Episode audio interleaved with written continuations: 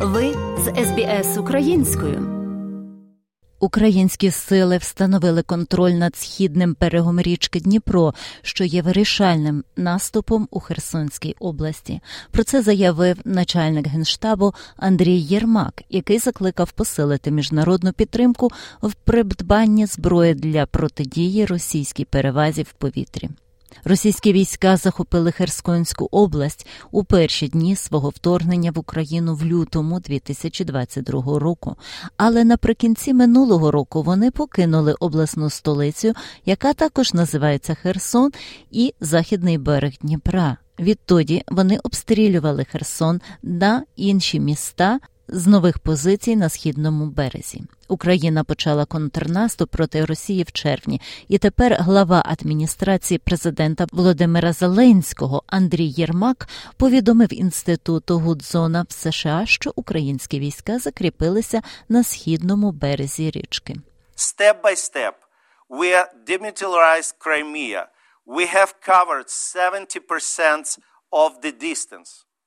Крок за кроком вони демілітаризують Крим. Ми пройшли 70% шляху, і наш контрнаступ розвивається. Ми знаємо, як досягти перемоги. У президента Зеленського є чіткий план. Пан Єрмак. Наголошує, що для того, щоб Україна зберегла свій прогрес, їй потрібно більше вогневої потужності та суворіше застосування санкцій проти Росії. We need weapons right now.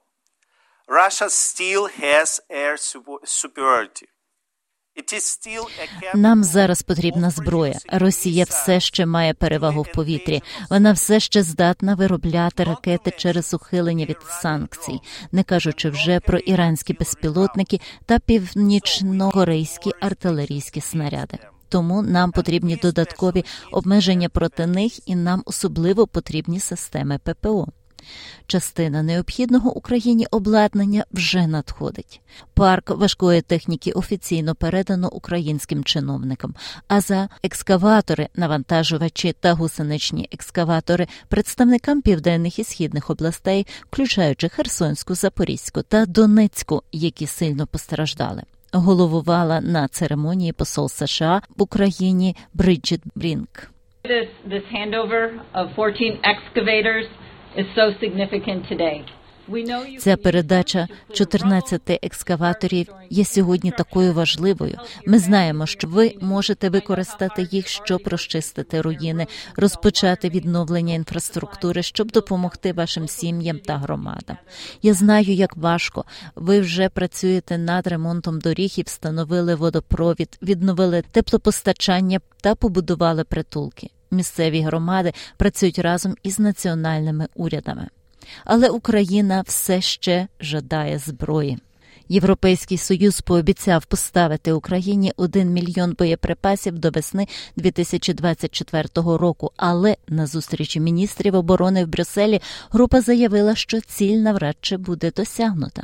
Джосеп Бюрель з верховним представником Європейського союзу із закордонних справ і політики безпеки. Well, it doesn't mean that we already have 1 million shots ready by March. Ну, це ще не означає, що ми вже маємо один мільйон кадрів готових до березня.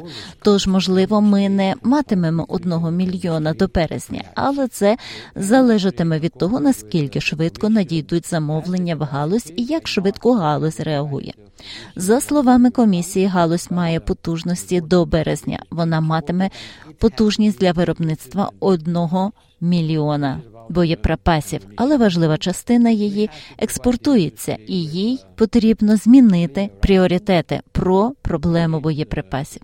Ми повинні надати галузі чіткий горизонт. Їм потрібна передбачуваність того, чого ми від них очікуємо. Міністр оборони Німеччини Боріс Пісторіус каже, що члени ЄС працюють разом із промисловістю, щоб збільшити виробництво. Пан Бьорел каже, що основною проблемою є існуюча структура експорту. Die Frage, ob eine Million jemals realistisch I didn't promise one million, not deliberately. The correct question would be whether one million... Майте на увазі, що європейська оборонна промисловість багато експортує приблизно 40% продукції експортується у країни третього світу. Тож виробники потужностей не бракує, але те, що вони відправляють свою продукцію на інший ринок. Тож, можливо, нам потрібно спробувати провести це виробництво на пріоритетне виробництво, яким є зараз Україна. Але незважаючи на ці питання, український президент залишається оптимістом.